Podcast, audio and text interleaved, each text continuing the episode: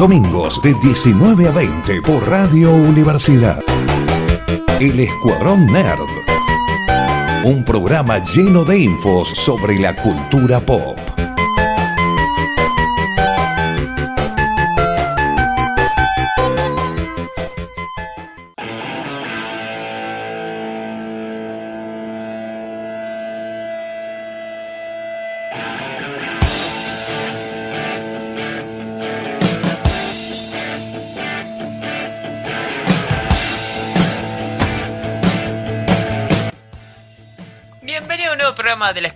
Acá por Radio Universidad en el 94.7 donde lo vamos a estar acompañando con una horita de noticias del mundo nerd, cine, serie, película, música y videojuego, o tal vez no.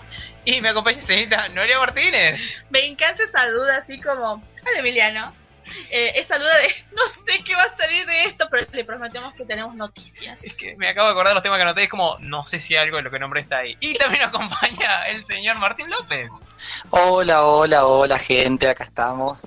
Nos quedamos desde el domingo acá viendo los Oscar y sacando... Por favor, no, fuimos- si no volvimos a casa, estamos acá todavía con las hojotas doradas de la gala. Vestido de gala. Solamente que ahora tuvimos Sí, que sí. sacar, tuvimos que sacar la mantita porque se vino el chuy. Sí, había que ponerse Sí, short sí. arriba. De, había que poner un pa- un pantalón arriba de ese short de gala. Sí.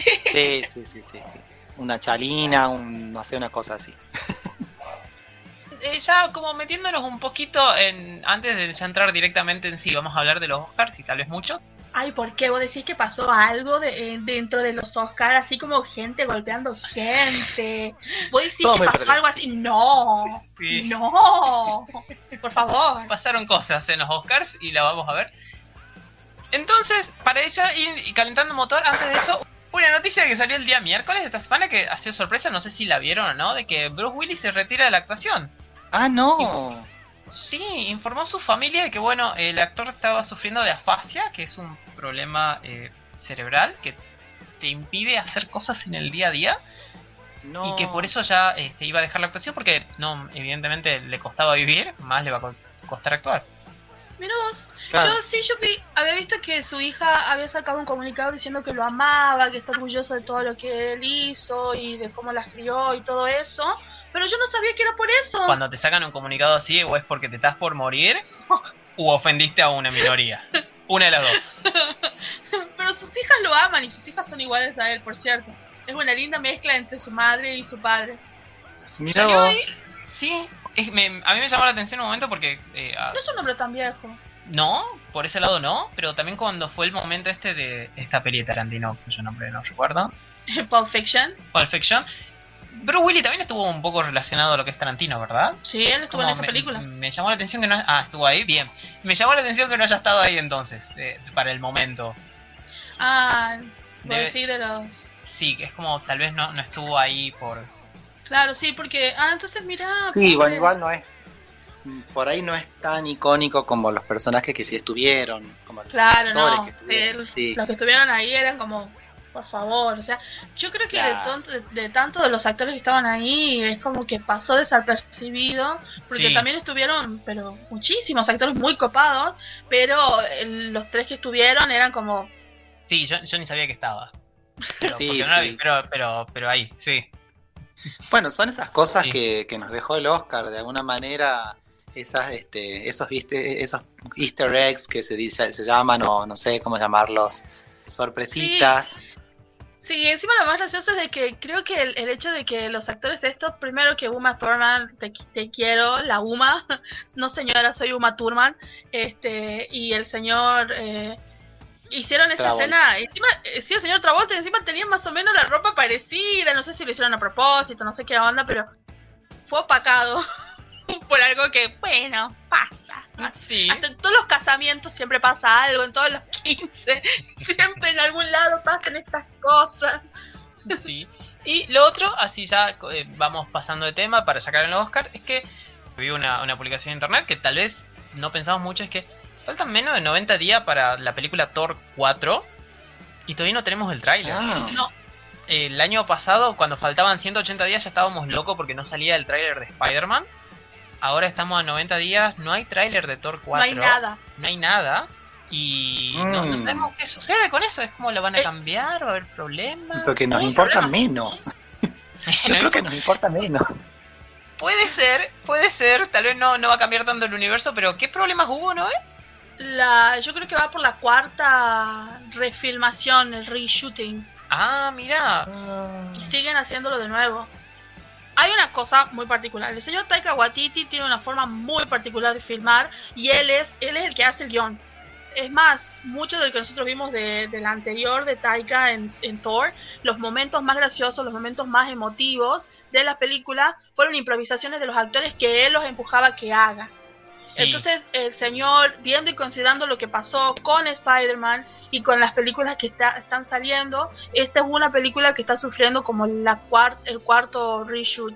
a Doctor Strange le pasó lo mismo. Tal vez esta película sean dos horas de improvisación. Tal vez. Pero aparte tiene personajes muy importantes como la señora Natalie Portman. Sí, Y- claro. Entonces no, yo quiero creer que, que están tratando de que, que, no sé, que sea digna. Porque ella dijo, yo voy a volver solo sí. ¿Entendés? Entonces me parece que ahí están como... Sí, o hay una directora mujer o me pagan mucho y el guion es una cagada. Exacto. Parafraseando lo que ella dijo. Claro, claro. Ganó el Oscar esa señora. Hay, mucho, hay muchos artistas de Marvel que ganaron el Oscar y fueron nominados, así que estamos... Está, está bien Sí. Marvel. Y también salió la noticia de que el señor Taika Waititi básicamente mintió para tener su trabajo en Disney, porque le dijeron, vos vas a hacer esto, y él dijo sí, y vas a hacer esto de nuestra manera, si te pedimos hacer cambio en el guion, sí. Y básicamente, Thor 3 fue eh, algo que no esperaba la gente de Disney. Obviamente, en algún momento recibió la bendición de Kevin, y por eso fue salió a la luz la peli de esa manera, pero eh, fue, el, eh, fue, una- fue un gran mentiroso el señor Taika. Muchas gracias. Sí, no tan solo eso, se, se quedó con la película de Thor y también se metió en el universo de, de, De Marvel, sí. de- de Star Wars. Ah, tenés razón, estuvo ahí brevemente también dirigiendo. Dirigió Sí. y fue un personaje muy copado para la primera temporada de El Mandalorian. Exacto, sí. Ajá. Así que el señor Taika está haciendo lo que quiere y también si quieren este sacó una serie muy graciosa con sus amigos acerca de piratas. Creo que está en Amazon, así que hace lo que quiere. sí. Y ahora pasamos al señor Martín López. ¿Hay unos eventos nerd en este mes que se acercan llamado abril? Ah, mira, sí, justamente. Qué casualidad. Dios, estamos en abril, no me digan. ¿Qué año? ¿2020? sí. 2020. 2022. Sí, sí, so- Yo no sé por qué a mí marzo se me está haciendo muy largo, mucho más que enero, mucho más que diciembre, eh, lo fue. Y no, no termina más, yo ya pensaba que ya era abril, que ya estamos en abril, y todavía no. Pero bueno, el mes este que entra, sí, se viene con varios eventos frikis, varios eventos de, este, del mundo que tanto nos interesa a nosotros, pero yo voy a contarles de dos en particular, sin ningún tipo de motivo en, en especial. Guiño, Uno guiño. ellos, guiño, guiño. Obviamente, eh, como ustedes saben, todos los meses eh, intentamos que sea así. Todos los meses la Feria de Coleccionistas de Tucumán, FCT, tiene una edición nueva. Y este mes es eh, la Feria de April, de April O'Neil. Claro, sí parece una, una tontera, pero como es Por abril... favor. sí, Personaje que, personaje que queremos mucho, muchos, y que tal vez fue un poquito así como tirado bajo la alfombra, pero Sí. gran personaje. Pero hoy en día ya cre- creo que creo que tiene, tiene su, su lugar merecido. eh, así que en el fandom, sobre todo Tortugas Ninja. Y bueno, esperen lo inesperado, vayan a la feria. Le queremos agradecer a la gente que estuvo en, en la, en la feria de marzo porque realmente superó nuestras expectativas. Como siempre, están nuevos, cosas copadas. Eh, eso por un lado. Eso va a La ser el feria- día. Ah, 10. eso te iba a preguntar, sí. El día El 10, de abril. Agenden. Sí, sí, sí, 10 de abril. Agenden esa fecha. Va a ser en el Ingenio Cultural, Avenida San Peña y Piedras. Entrada libre gratuita y todo lo que les gusta al friki va a estar ahí. Por otro lado, les quería comentar que se viene un evento nuevo, un evento que va a tener su primera edición acá en Tucumán. Se llama Expo Lúdica. Y es un evento que está siendo organizado desde hace bastante tiempo por gente conocida nuestra, a quienes, no sé si querrán que los nombremos o no, bueno, yo los voy a nombrar. David ¡Qué Cepel, malos, qué malos! sí, sí, David Cepel y eh, Tiziano Torres Peralta, que son amigos también, ahí les mandamos un saludo, y ellos vienen realmente con un trabajo muy lindo, muy minucioso, por, como son ellos, y muy este, prácticamente artesanal, diría, organizando este evento que se, tiene muchísimas cosas que creo que en Tucumán no se han visto, al menos no todas juntas y no de esa manera, también organizada y también generada, la Expo Lúdica. Va a tener dos pre-eventos, es decir, que anteriormente al, a la fecha donde va a ser el, el evento grande, realmente, que es el 22 y 23 de abril, va a haber dos pre-eventos en los cuales van a ir como pudiendo hacer como, como trailers, digamos, de lo que va a ser el evento realmente. Como pequeñas pruebitas, teaser. Claro, teaser, que uno va a ser el, el sábado 9 de abril en la Plaza Independencia, ¿sí? Tal cual dice, ahí va a haber juegos de mesa modernos, ajedrez viviente, como Harry Potter, imagino yo, y juegos de escape. Yo cuando leo esto en la Plaza Independencia vienen toda clase de pensamientos. Hay un sniper en la casa de gobierno y vos tenés que escapar. ¡Corre, corre! Y la, la plaza explotará como en los Juegos del Hambre y quedará como la vimos durante la pandemia. Así quede que más linda. Capaz que quede más linda como el Capitolio. Y bueno, y eso va a ser el día 9 y también el 16 de abril, ¿sí? El 16 Sí. va a ser en la Plaza San Martín. También destruiremos la plaza de. De. de. Del Libertador. Sí, sí, sí. Del barrio sur iba a decir, bueno. Y, eh, finalmente el día 22 y 23, el evento en la Casa de la Ciudad, llamada Casa Azúcar, donde va a haber juegos de mesa modernos, juegos de horror, juegos de cartas coleccionables, juegos de ingenio, ajedrez, realidad virtual, juegos de escape, juegos teatrales, charlas, torneos, jugarán con nuestros sentimientos, jugarán con fuego, Todo muy lúdico, por todo. supuesto. Van a jugar De Tinder hasta Game. que las velas no ardan, así que eh, Esta tertulia en la Casa Azúcar es justo para esto. sí, sí, sí, sí, sí, sí. Bueno, es el evento que se viene, esto ya, ya les, ya les había dicho entonces, 9, 16, 22 y 23 de abril. Y obviamente vamos a repetir que el día 10 es la feria de colección. Muchas gracias Martín. A la feria sin duda tenemos que ir. Y después tenemos que buscar a los chicos para nerdear, hacerles preguntas, incomodar y preguntar qué, qué van a hacer con la plaza. ¿Qué piensan hacer ellos con la plaza? Sí, obvio. Especialmente, especialmente se hacen explotar, eso me llama la atención. Voy con la Sí. expectativa de que eh, cuando dicen escape va a haber cosas así muy locas. Yo imagino lo- lo- los monstruos del, del juego del hambre, los, este, los, los mutos. No. todo, todo Un eso. En Tucu- En Tucumán se puede hacer todo eso del juego Sí, hambre. una estampida zombie. Podemos tener también como hacen en España que mandan un toro a correr por las calles hacia abajo. Tal vez tenemos algo así. Sí, las palomas Siempre creo que van a atacar a la gente como ya vienen, están siendo entrenadas para ello. No sé si les ha pasado.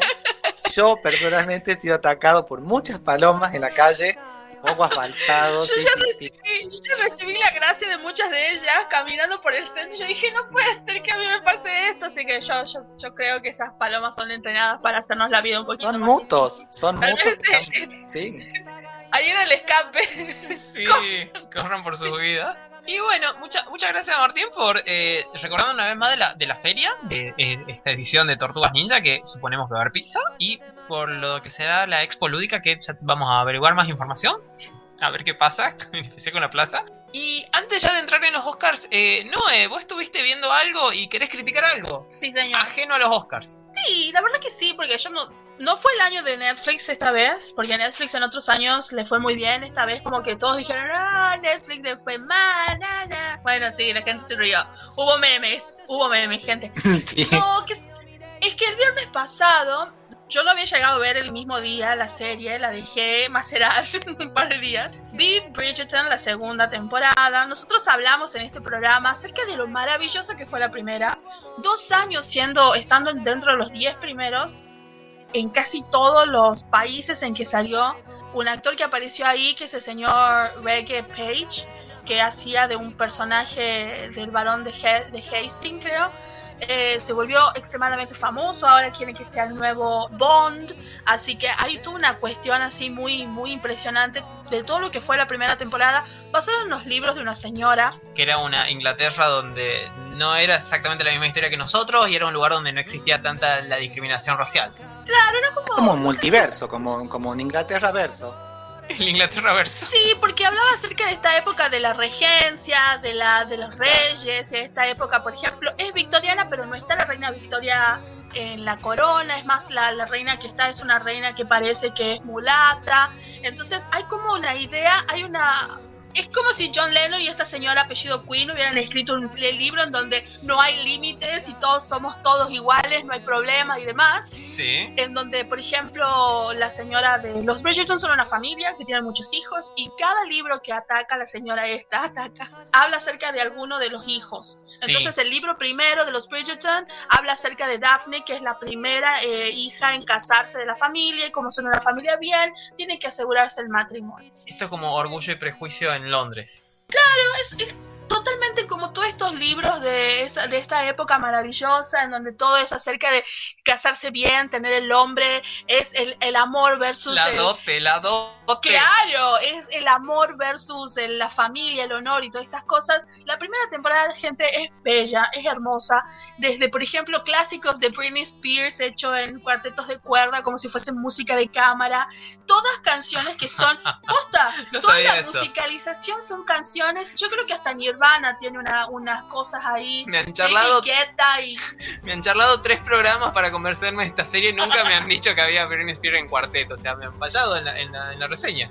Perdón. Bueno, ahora también hay otros. Inclusive creo que tam- ah, también hay este, como música de cámara, de hecho, una canción de Billie Eilish y muchas cosas así muy interesantes porque es- este mundo es un mundo casi utópico, sería. Sí. Bueno, salió la segunda temporada, gente. Y quiero decirles, desde mi punto, mi humilde punto de vista, que ni siquiera se parecía a Bridgerton. Oh, La primera temporada fue maravillosa y esta fue como, ay, ¿en serio? ¿Qué estoy viendo? La idea es de que el segundo en línea para casarse o por decir que va a tener una esposa o una familia era el mayor de los Bridgerton. Y la verdad es que la, la serie le da mucha más importancia al hombre en tanto de lo que fue la, la mujer. Daphne fue como, bueno, es muy hermosa, es linda, la casemos y la casemos bien. En cambio acá te muestra de que el hombre sufrido, el, el peso de ser el hombre que va a llevar el apellido de la familia y es como, ¿en serio? Eso, eso me están mostrando ahora. Es como que Daphne nunca tuvo la sustancia en la creación del personaje como este varón. Eso es mi crítica. Pero el drama, la serie no está tan bueno como la primera. Cayó sustancialmente en calidad. Hizo como Stranger Things, de que el dinero estaba ahí, Sí, la guita, los efectos estaban todo ahí, pero el Sí. guion es como de ese día no, no fueron los guionistas a escribir. ¿eh? la primera temporada estaba muy involucrada la señora Shonda Rhimes. Shonda Rhimes es una excelente escritora de, de dramas y cosas muy referidas acerca de la mujer. Y ella también es una mujer negra que quiere que las minorías tengan una representación digna en todo lo que es cinematografía, cine y, y- y series. En esta se notó mucho la ausencia de ella. Se notó que, por ejemplo, si ella es la productora, sigue siendo parte de su producción, Sí. pero sí, los vestidos son hermosos, los lugares donde están son hermosos, la calidad en la cinematografía, los personajes fieles a la primera temporada, pero le faltó la sustancia que tenía el primero. Todo estrillado, obviamente. Si alguna vez vi- vieron una telenovela, si alguna vez tuvieron la oportunidad de, de- de escuchar de Colín Te- de Tellado o de cualquiera de las obras de románticas, saben que ya es una cuestión de fórmula. Esto también, pero ya llega a un punto en donde voy a decir, no te lo puedo creer, esto va a pasar. y la serie está muy bien, pero hasta cierto punto siento como que no es digna de lo que fue la primera. Y cae en comparación. Le hacía falta un poco más de la señora Shonda Rhimes en poner mejores historias o darle mejor sustancia a los personajes. El hijo trata de encontrar el amor, pero él lo único que quiere es simplemente dejar eh, en, en- en alto la- el apellido y él no quiere enamorarse, pero que sí, que no. Está lindo en ciertas cosas, pero a mí me disgusta que le hayan dado tanta sustancia al varón y, al, y le hayan trivializado tanto a las mujeres de la familia. Sí. Y eso es como que señora Shonda, eso le, eso le echó en cara, donde ella crea personajes muy copados, mujeres muy copadas. Ella es la escritora y la creadora de Grey's Anatomy, eterno show. la primera temporada es hermosa. Yo creo que no la vas a dejar de ver porque te atrapa, es muy linda. Es ese tipo de, de show que vos ves los primeros minutos de, de la introducción, te llama muchísimo la atención, la música, los lugares, los personajes, creas como cierta conexión. Ya para la segunda, no sé si será porque pasaron tanto tiempo ¿O será que también es como que se apoyaron tanto en la fama de la primera temporada que es como que, bueno, la gente la va a ver igual? Yo siento un poquito eso. A mí, a mí Yo- pasa- Sí, me, me pasa a veces cuando, cuando suceden estas cosas que yo logro detectar un patrón en muchas series y es como que eh, la primera temporada tiene algo nuevo, una propuesta original, algo que atrapa. Y la segunda, o las sucesivas temporadas, tienden a intentar complacer al público, complacer a la opinión pública, en este caso en forma de público, y empiezan a, a poner cosas que quizás se, se traicionan a sí mismas, o sea, como que no tienen mucho sentido, o si lo tienen, uno dice, pero ¿para qué? ¿Por qué, ¿Por qué así? Me, me pasó con un montón de series, como Sí. que sentía que prácticamente estaban haciendo encuestas entre el público para ver cómo seguía la serie. Sí, eh, Stranger Things, la tercera temporada, tiene algo de eso. Un poco que los personajes vuelven a hacer eh, exactamente lo mismo que fueron en la primera. Sí, Eh, eh, no lo si es mejor o peor, solo digo que vos ves que Hopper es más Hopper que lo que fue en la primera. Y deja de lado lo del segundo episodio que Winona. ¿Cómo se llama Winona? ¿O sí? La mamá de los chicos, Eh, es Winona sí. Ryder el personaje, pero no me acuerdo el cómo el, personaje nombre. Vuelve, Sí. es casi un, un chiste de lo que era antes de preocuparse y después se olvida de dónde estaban los hijos durante toda una serie. Es como. sí, Y, y tenemos el mejor ejemplo de todo que es episodio 9 de Star Wars.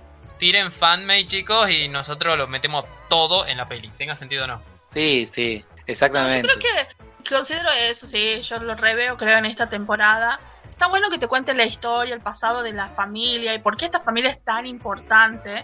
Es como que si vos lo sacás los person- al personaje principal, del cual lleva el nombre de la serie, la serie puede funcionar igual. Ah, mira. Yo sentí Sí. eso, es como los sacás al flaco y ponés todas las otras, de todos los otros, tal vez los otros personajes más pequeños atrás y es como, ah, mira, tal vez el personaje femenino fue una buena elección, la actriz logró tal a emocionar tal vez lo que este chico no, pobre, lo lamento amigo, pero tu hermana te ganó.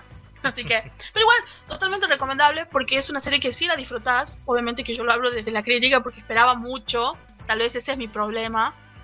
Coyote, yo creo que estarías totalmente decepcionado, yo lo sé.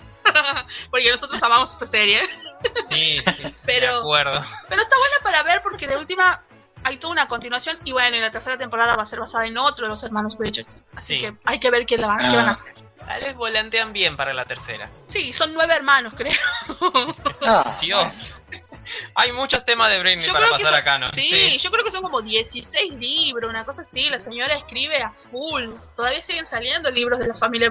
Y que vea Netflix la señora. Pero no, está bien, está bueno, está bueno entonces el proyecto. Está en Netflix, se puede disfrutar Sí. ahí. Se estrenó el, ¿O no? el- sí, la pueden disfrutar. Y se Sí. estrenó el viernes pasado, así que vayan, vean, disfruten y critiquen también. Bien, y hablando de críticas, eh, llegamos al momento donde por eso seguimos teniendo puessto nuestros trajes de gala. eh, y Sí, los- Disculpe, disculpe, disculpe editorio operador. En este momento tiene que usted insertar música de los Oscars. sí, sí. eh, bueno, No es que le estemos poniendo si trabajo, hay pero presupuesto lo vamos a poner, si no, perdón. Y bueno, nos cobran derecho. O sea, ahí. No, no sé quién dependerá de ese derecho. Pero el, los Oscars, bueno, nosotros eh, la semana pasada dijimos que íbamos, que íbamos, teníamos los favoritos en algunas áreas y que íbamos a hablar esta semana de los grandes ganadores y los grandes perdedores. Así es. Eh, yo em- voy a empezar con el. Yo supongo que va a ser el momento más icónico, así que lo vamos a pasar de largo. O empecemos ahora. Sí, y es podríamos- el gran ganador podríamos- de la noche. Sí, Yo, iba a decir que podemos empezar por ahí por las categorías menos vistosas. Hacer, hacer lo mismo que hacen los Oscars, empezar de, de atrás para, adel- para adelante. En realidad. Bueno, bueno, vamos desde ahí. Yo iba a decir que el gran de la- ganador de la noche fue Chris Rock, que se llevó una cachetada que no se esperaba. Es como. Se llevó 5 kilos de bife de alta por export. Sí, Carísimo ahora en la Argentina. Sí, sí. Will Cachetada Smith, sí, sí, en un momento. ¿Qué cosas? Es como. mm, Sí, sí. Yo pensé que eso estaba totalmente guionado, pero resulta que no. Sí. Sí, no sé si alguien quiere algo de ese momento, decir algo, si no ya pasamos a No, categoría. no realmente. Bueno, este, no apoyamos la violencia de ninguna de sus maneras. no, fue- obvio que no. Llevó a un montón de gente a pedir de vuelta un skin de, de, de Bruce, eh, de Bruce, no, de Will Smith en Fortnite, que el personaje el que él tenía, fue contento porque es algo que pasó después de la cachetada. En Sí. Fortnite vos podés hacer que tu personaje tenga diferentes skins, ava- eh, como avatar o diferentes trajes. Sí, Y había uno que era el de Will Smith de Bad Boys 2, sí. que estaba ahí y que esos skins a veces te duran un tiempo determinado y el juego los saca. No sé, Claro. vos ya no lo podés usar. Y la gente pidió de vuelta, por favor, eran miles y miles de reclamos diciendo tráelo de vuelta. Y quiero que Will Smith". cachetee. No sabemos si quiere cachetee, pero debe estar probablemente. sí. Obviamente, así como nacen los memes, siempre está la oportunidad de alguien de hacer negocio. Un argentino sacó un muñeco, lo sacó los muñecos de ese momento. eh, Este, hizo- este muchacho Sí. eh, está muy activo en los grupos de coleccionismo de Buenos Aires, sobre todo, Milonga. Y hace rato que viene haciendo. Estos, este, este tipo de, de muñecos se llaman custom, o sea, porque están hechos a medida, de alguna manera. Pero lo viene haciendo hace muchísimo tiempo. Lo que sorprendió ahora eh, fue el tiempo récord en el cual lo sacó. Lo sacó de, de la noche a la mañana, literalmente. A la mañana Sí. siguiente de la, de la- de la entrega de los Oscars ya estaba la figura, que en realidad es una figura doble porque aparece Will Smith pegando la cachetada a Chris Rock. A Chris Rock, sí. Y lo sacó, obviamente. No es la primera vez que aparece eh, Milonga en, en los medios. Ya anteriormente había hecho muñecos de Cristina, de Néstor, por decirte un ejemplo, de Perón. Son los clásicos que siempre tiene. Y los hace al estilo de G.I. Joe. De, de esa, de esa escala, digamos. De esa escalita. Y en el- Le van a dar una cachetada a Milonga, no hagas nada con J. Joe, perdón, sí. No, no, no, pero también hace el, y el blister se parece mucho a como salían los, los, los blisters de los, de los Star Wars. Sí, porque es ese estilo. Hay un- una escala y un, y un estilo que la, la impuso primero Star Wars, allá en la década del 70. Es una escala de figuras que son más bien pequeñas, digamos, 15 centímetros, tal vez menos. Hace muy poco tiempo, una firma de Estados Unidos, creo que Funko o Mattel, no estoy seguro, sacó eh, los Reaction, que son unos, unos muñequitos del mismo estilo, recreando estos blisters y estas figuras, pero de, de un, un universo de, de- de personajes, o sea, pueden ser prácticamente cualquier franquicia, puede tener su, su versión reaction. Y eh, son figuras que están bastante eh, pose quieta en general, y eso creo que fue lo- de alguna manera lo que detonó que eh, Milonga empezara a sacar todo. Los, los, este tipo de muñecos custom, así como, sí. claro, Sí. en el mo- captu- capturó el momento exacto. Pero bueno, no, la verdad, Sí. la violencia nunca es la respuesta ante nada, nunca jamás. Ante nada, no, no se justifica No, verdaderamente. no, no tiene justificación. Así que, move on. Ajá, así Moving que pasa. Martín, no, eh, perdón que los interrumpa, tenemos que ir a una pausa, ya volvemos. Ay, bueno.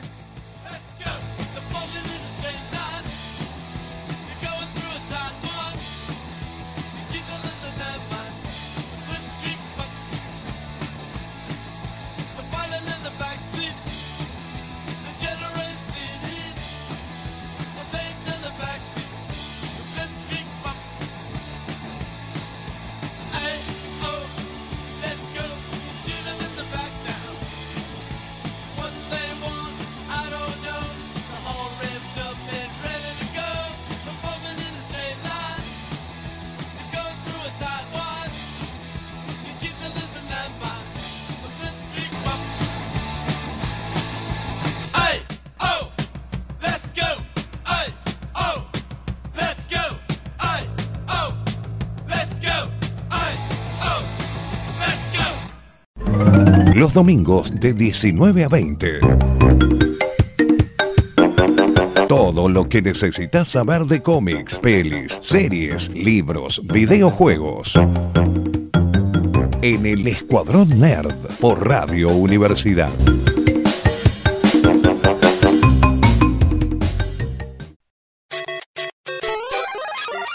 Volvimos. Bueno, pasamos entonces a categorías técnicas, como las llamamos acá. Vamos a ver categorías Sí. técnicas, técnicas y una que me interesaba mucho a mí que yo ya había este, votado era mejor diseño de vestuario, mejor diseño de vestuario que teníamos ahí en nuestro corazón Un novio, sí, un novio ganador para nosotros, sí. Sí, para mí era obvio, era obvio ganador o ganadora, ganadores. Cruella, Cruella para mí fue una película que en, en cuanto al vestuario me voló la cabeza Hermoso. y si bien estaba Duna también compitiendo, creo que no había duda. Verdaderamente era. Eh, Cruella me parece una- un, un hecho artístico que superó al- al- a, la, a la- a la parte del cine en sí mismo. Tiene como que Sí, ¿Estás verdaderamente. diciendo que le faltó película y trama? No, no, nada que ver. Me gustó. Ah, mucho. perdón, eso decía yo, sí. Eh, pero, pero, sí. Poniendo palabras en la boca de Gozo. No, no, este, malinterpreté, perdón. Pero, Por eh, ahí son, son apreciaciones Sí. este, eh, personales. Yo eh, simplemente fui a encontrarme con una película más. Me gustó mucho en general. Sí, como Pero siempre. los diseños hasta de los de la ropa que tenían los perros, de la gente, que- o sea, obviamente hay una, para que no haya visto, hay una guerra de traje en un momento entre Cruella y la Y la condesa. condesa. Y entonces cada uno está bu- buscando hacer el mejor traje.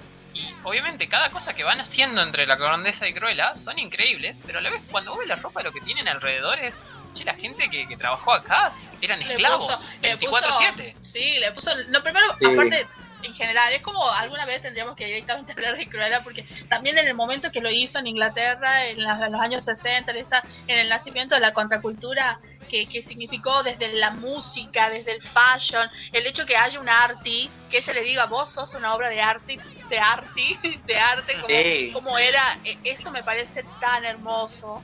Yo por lo menos también, junto con Martín, creo que quería que gane ella. Fuera de, de esta categoría que era, era cantada para mí entender, que le quedó así como anillo al dedo, como guante a Cruella. Después las demás categorías eh, técnicas, la gran ganadora fue Duna. Acá estoy haciendo un repaso yo, dice mejor fotografía, Duna. Este, Mejor montaje, Duna. Voy a decir Duna porque estoy acostumbrado. Mejor diseño de producción, Duna. Academy Awards, mejor sonido, Duna. También Duna, sí. Duna, y Duna, Duna, todo Duna. eh, efectos especiales. Y la última, que era la que acá, eh, por lo menos de este lado, apostamos mucho, que era Hans Zimmer a mejor banda sonora. Sí, y acá voy a llegar una- a otra categoría técnica en la cual no ganó Duna, pero me parece que está este, bien otorgado el premio, que es Mejor Maquillaje y Peinado. Eh, la ganadora fue Los Ojos de Tammy Faye, Sí. y de verdad vi esa película este fin de semana pasado, antes de los Oscars. Sí, sí, sí, sí, totalmente. Yo en- a lo largo de la película, que eso es un poco lo que, el- el- lo que me quedó de como de comentario, a lo largo de la película en ningún momento pensé que esa mujer que estaba ahí era otra que el personaje. Está tan bien maquillado y maquillada y peinada Caracterizada. sí. caracterizada y los cambios a lo largo de la película de looks. eh, es una película que, ya que estamos, tiremos algo de la película, es, es una película retro. Está- o sea que por ahí ya me ganó. Ahí ya tenía mi voto. Empieza por eso de la década de los 50, quizá un poco antes cuando, cuando en las escenas iniciales, pero eh, como pasa muy rápido. Se trata de la vida de una televangelista muy conocida en los Estados Unidos, que también cantaba, que era un- una personalidad muy eh, de show business, pero también de que tenía como su lado religioso, porque predicaba a través del- de, la tele. Y cómo ella va a lo largo de todas las décadas que se van retratando en la película, van los, los 60, los 70, los 80 y los 90, y el presente o los 2000. ¿Cómo va? No, miento, los 2000 no, porque me parece que murió antes. Pero, A través de una cuija Ah. y si te suscribís a este servicio especial, puedes seguir teniendo la palabra de Podemos Tami. editar eso Sí, también. sí. No, sí, eso sí. Ya me parecía que tenía algo bueno la película y es que no llega a los 2000. Como ustedes saben, a mí no me gusta. Sí. Pero eh, a lo largo de, todo, de, de todos los cambios de looks y, y obviamente eh, cómo va creciendo físicamente, eh, en edad el personaje, es muy armónico con la misma historia, o sea, vos te podés creer que es la misma persona que va creciendo y a la vez nunca, en ningún momento, la, la relacionas con la actriz, con Jessica Chastain, que ahora sí mencionemos, ha- hago un salto acá a una categoría más, más importante, ganó como se llevó mejor un, actriz. sí, se llevó Un un, premio, premiazo, así. un premiecito a casa, sí, de Sí, mejor sí. actriz. Sí, sí, sí. Y según la crítica y según yo, muy bien otorgado. No quiero decir con esto que las, las otras candidatas no hubieran estado a la altura, todo lo contrario. Había una linda competencia ahí, en esa categoría al menos. Pero es la primera vez que ella fue nominada, ¿verdad? O Mira, la verdad es que no, no tengo recuerdo exactamente, sí sé que la primera vez que ganó y que llegó en una etapa, digamos, de su carrera donde ya hizo muchas películas, ya es muy este, Sí. conocida y muy re- reconocida, digamos, en el, en el mundo en Hollywood, pero llegó en este punto de su carrera, la, eh, ya avanzado en su carrera, digamos, ¿no? Eh, Así que Sí. verdaderamente eh, recomiendo, me animo a recomendar sin lugar a dudas la, la película Los Ojos de Tammy Faye. Muy disfrutable, no es un musical así que, que está todo el tiempo machacando con música, pero sí tiene música. Este, Estaba viendo que el, pasando por, por Wiki que tuvo el presupuesto de Tammy Faye fue un millón y medio de dólares. Ah, nada. Sí, Nada, por lo fueron menos las pelucas, así. las- Debe ser. digamos. O, o falta más data, pero por lo menos todo lo que decía de presupuesto es que fue un millón y medio de dólares. Sí, Y eh, honestamente, Está re bien. Entonces, con más razón, Ramil merece el premio a todo lo que es este maquillaje.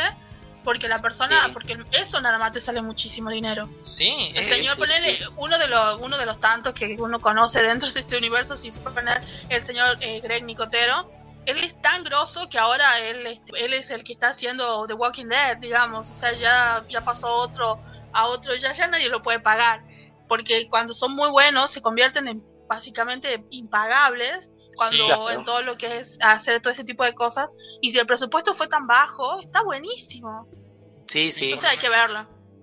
Hay una cosa que quiero decir que eh, la, la escena inicial de la película te lo dice todo. Es una escena inicial donde, donde, donde la, eh, que es así un, un plano corto, un primer plano de la cara de ella hablando con una persona. No vale la pena que, que spoilee, digamos, porque verdaderamente es una escena muy... que como que de alguna forma te resume la película, creo yo. Y me pasa lo mismo con, con Barbara Streisand en Funny Girl. Funny Girl es una película clásica de Barbara Streisand, donde es un drama, pero también es cómica y es una comedia musical. La primera escena de Funny Girl, ella entra en un teatro, se mira en un espejo, se mira a su reflejo y dice Hello Gorgeous, que es una frase icónica de Barbara. sí. Y luego de que dice eso, como con una sonrisa, su cara cambia completamente y se, se desfigura la cara, como se dice hoy en día, se, se- se transfigura en una, en una- en una imagen muy, muy triste y sale. Y vos decís, ¿qué pasa? ¿De qué se trata esto? Ya me atrapó.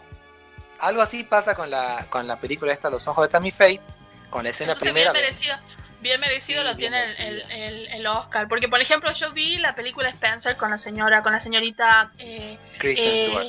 Kristen Stewart y está impresionante. Impresionante lo Sí. que actúa esta chica en esta película. Me pareció muy hermosa, me pareció como que ya era, ya era hora que le, le- le reivindiquen lo mismo que el señor Pattinson. Son grandísimos actores los dos.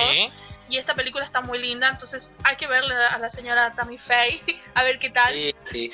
Y ahí, y ahí doy un pie hacia otra categoría que Jessica Chastain, habiendo ya ganado, siendo ganadora, en una entrevista o declaraciones que, que dio, eh, mencionó que agradecía especialmente a Andrew Garfield, a su compañero en la película, por, Oh, porque gracias, ella, ella dice que gracias a la actuación de él, ella logró esa actuación de alguna manera a- y, y a la, y a la calidad humana también de ese compañero que tuvo en la película, es que ella logra sacar todo esto y finalmente ganar, ¿no?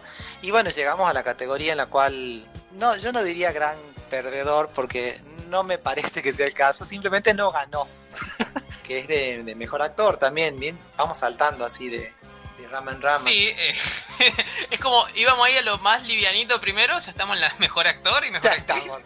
Una cosa, Sí. un- una cosa así muy linda, porque creo que también eso habla de, de lo maravilloso, de lo maravilloso que es el señor Andrew Garfield, es que fue su compañera, su plus Sí. one fue Zendaya. Ah, Fueron juntos. les- mira vos, sí. Así que es como Tuvimos Sí. una Spider-Man y una Mary Jane en la función. sí, porque se volvieron Sí. muy amigos. Dice que la relación entre Andrew y todos los chicos, inclusive hasta con en Tobey Maguire, dice que fue hermoso, así que se fueron juntos y estaban muy lindos An- los An- dos. Andrew está haciendo eh, mérito para quitarle el puesto de novio de internet a Keanu Reeves, digo, ¿no? Como a- le cae bien a todo el Pero mundo. por favor, yo creo que eh, actualmente es la persona más querida del planeta, me parece. No sé qué pasó entre Tic Tic Boom y Spider-Man, Sí, pero ¿no? oye, todo, los todo ojos lo de que Tammy hace, Faye. todo lo que Sí. hace, y los, ojos- los ojos de Tammy Faye también. Bueno, en los ojos de Tammy, de Tammy Faye, el personaje de él es un poco distinto, es un poquito cagador. pero aún así, No, pero él explotó, eh. imagínate, él es amigo, él es muy mejor amigo del señor, del señor eh, Robert Pattinson y del señor Charlie Cox. Charlie Cox, se volvió muy amigo roomies. de... Sí, vivieron juntos. Batman, Daredevil y Spider-Man viviendo juntos. Sí, es una que nunca vimos. es, Sí. una- es un what if.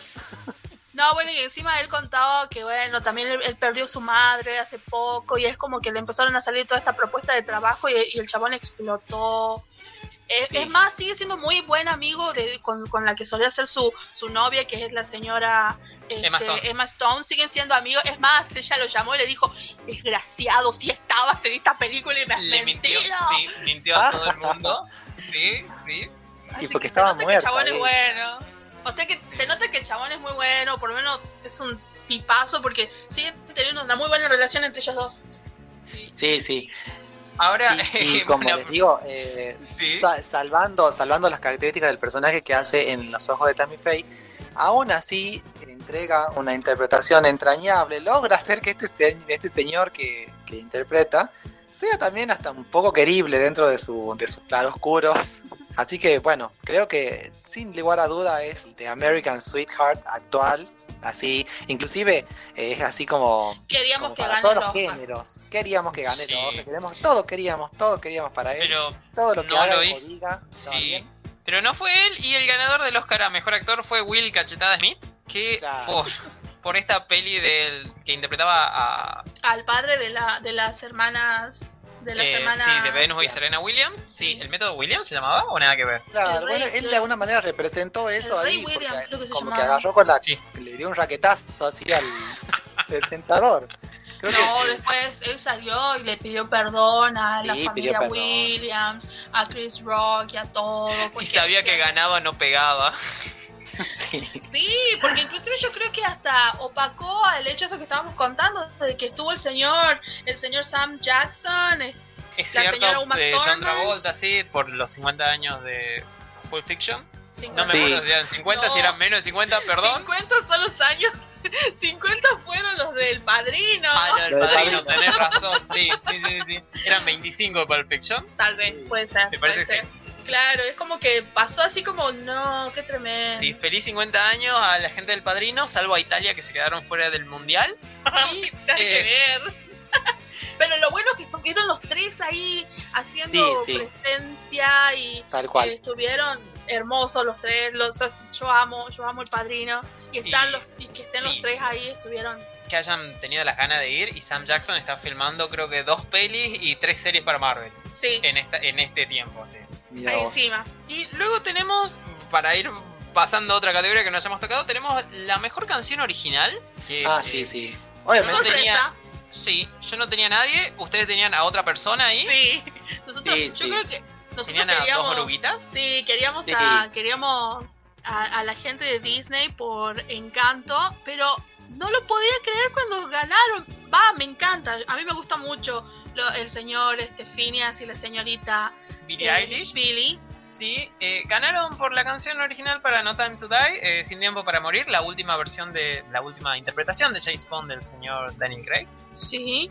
Sorpresa. Fue una gran Sor- sorpresa. ¿Saben? Sí, sí. Yo- ¿Saben por qué también? Porque esta película, primero, creo que en el 2020, 2020 Eh, iba a sí, salir. ya estaba totalmente grabada y se fue atrasando, se fue atrasando. Bueno, pero la película salió, o sea, la, la canción salió igual. La, la canción salió aún antes que salga la película siquiera. Ah, mira. Entonces ya hace más de dos años que estaba la, en, en- ¿Y en rotation? Sí. en rotación, en la canción de, de la señora, de la señorita Billy y de su hermano.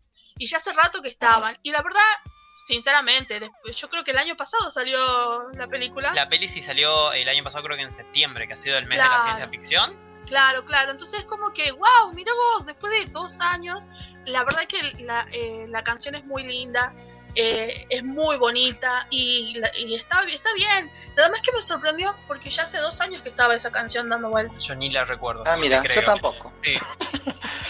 No, y de, de alguna manera esa fue la canción que ganó el Oscar, pero la canción ganadora no fue ni dos oruguitas, ni fue no se No, habla de no. uno. Exacto, Eh, que aparentemente tuvo problemas en la transmisión. Yo Tuvo me perdí esa sí. Bueno, yo tampoco no la pude ver en vivo, pero vi lo que pasó, me pareció fantástico. Llamaron al elenco de Encanto para interpretar la primera parte, los primeros versos, lo cual hasta, esa, hasta ese punto estábamos todos chochos, los niños felices, la casa bailando y cantando, y de repente la empezaron como a, como a remixar a la canción y a- eh, la usaron en realidad para presentar los Oscars, para presentar contenido de los Oscars. Entonces como que cambiaron letra, pusieron otros ritmos, otros cantantes Y la reacción del público en general fue lo de una nenita que vi ahí en internet que empieza a llorar y a patalear y dice, This is not it, no es esta, esta no es. Y la madre como Sí, que no sabe con cómo Bruno no se jode, chicos. No, Sí. ya van a ver. Así Con que- Bruno no. Después de Sí. todo lo que pasó, no. No, no, no. Así Luego no. Tenemos, eh, bueno, eh, película Bueno. extranjera, eh, Drive My Car, me pasa por alto. Ustedes dos hablaron, creo que dijeron que estaba bien, pero hasta ahí Yo la verdad que no, creo. no la vi, no voy a Yo lo, que, mentir. yo lo que leí es que decían nadie que... la vio, sí. No, no, no, no, no, no porque... eh, Sí, sí, no, no me una cosa acordaba, que no me habíamos acordaba. hablado era de que no sabíamos en qué servicio iba a estar para nosotros. Cierto, sí. Sí, porque no sabíamos en dónde lo iban a poner al ser una, una película de que ya que es algo que comenzamos que comentamos con Martín es el hecho de que al ser cosas que vienen de otros lados como Japón por ejemplo no sabíamos en dónde iba a estar para verla pero yo sé que mucha gente amó esta película tenía muchas expectativas así como salió el- hace unos años atrás o el año pasado que fue la película japonesa eh, perdón coreana surcoreana de Parasite también tenían mucho mucho que esta película también salga y una cosita que, más allá, como, como la- dato de color, es que la película que nosotros habíamos hablado, la película este, de West Side Story o Amor sin Barreras, creo que es la, tradición la tradición, traducción. no, la traducción en traducción. español, ganó la actriz como de reparto. De reparto que Sí. en, la, en la película original la actriz de re- ganó también la actriz de, recar- de, de reparto en aquella época. O sea, Ah, se- qué se- interesante. Sí, Sí, se, trae exactamente lo mismo. Sí, sí, sí. La, la diferencia es que en el momento que salió allá en los años 50, 60 creo, la persona no era una persona de color, no era afro-latina, en cambio ahora esta chica es afro-latina. O sea, Ah, tiene ascendencia negra, así que encima, bueno, las- eh, fue con, con la, la- No me acuerdo cómo se llama la, la actriz que la hizo, que ganó también el Oscar, fue la primera latina de haber ganado un Oscar en aquella época, que no me acuerdo cómo se llama la, la señora, pero fueron juntas las dos. Y bueno, repitió. repitió. Mira vos. ¿Cómo se llama la chica? A Ariana de Voz o de Voce. Sí, sí, sí, sí. Y luego, bueno, tenemos a, yo diría, el gran perdedor de la noche, que es mi gusto por Dune, que Ah. no puedo creer que ha- hay tres premios que no tocó ninguno, que va, estaban dos de estos tres, pero no importa. Uno es guion adaptado, Sí. que ganó Coda, y el otro es Ajá. guion original, que ganó Belfast. Mira, Sí, sí, sí.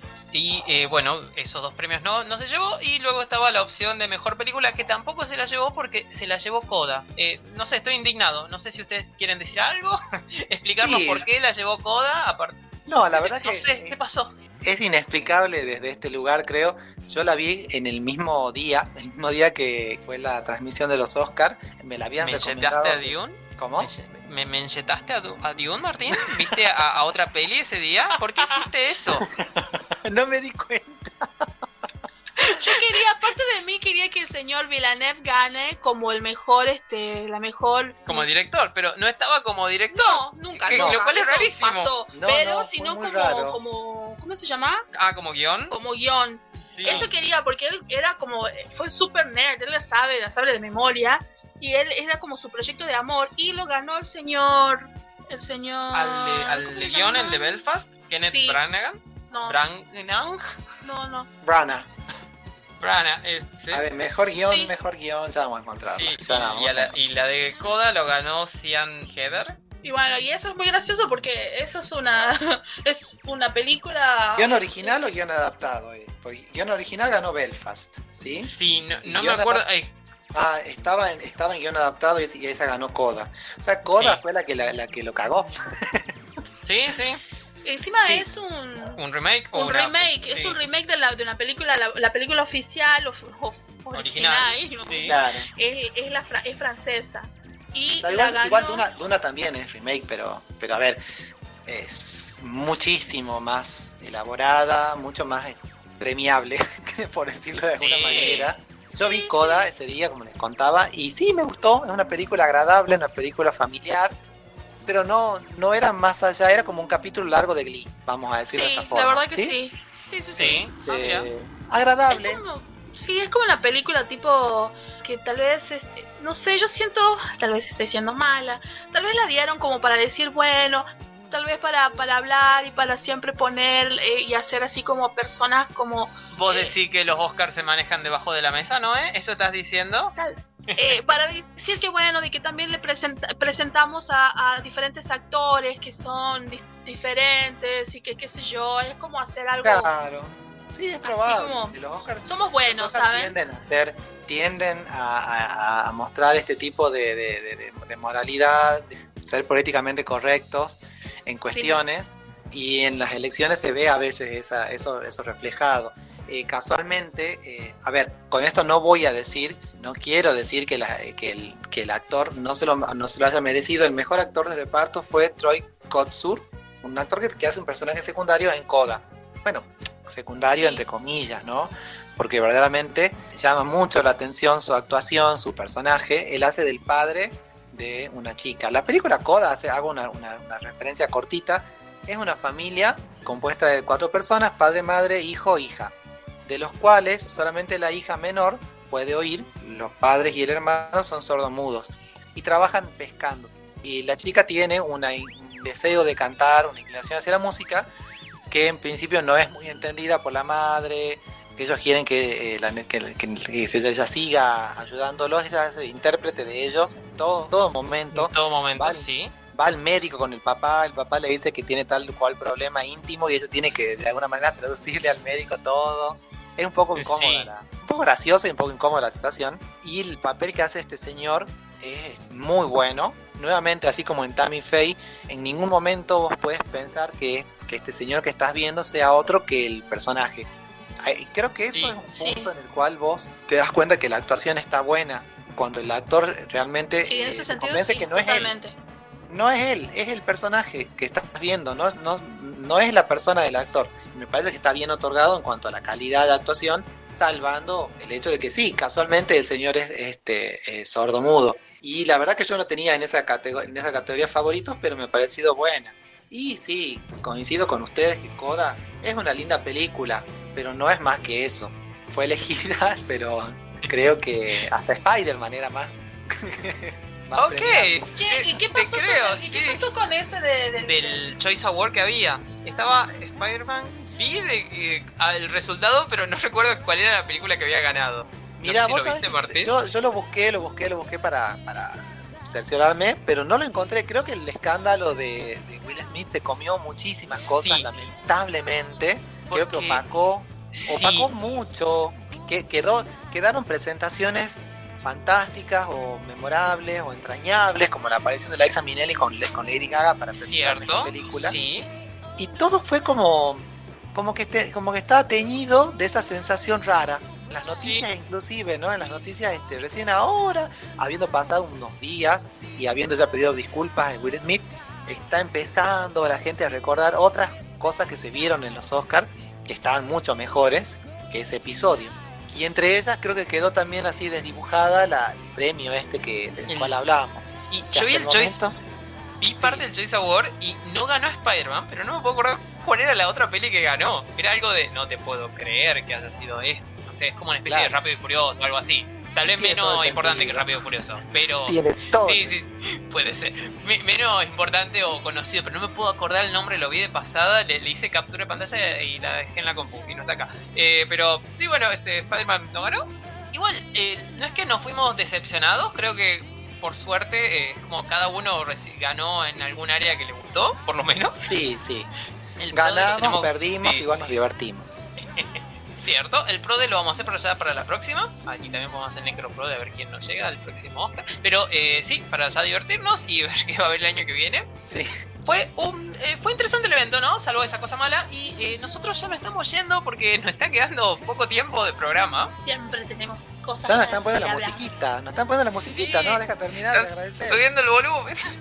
sí, y antes de irnos, eh, bueno, lo, esta semana videojuegos gratis que hay en Epic Games son Sitio Brass.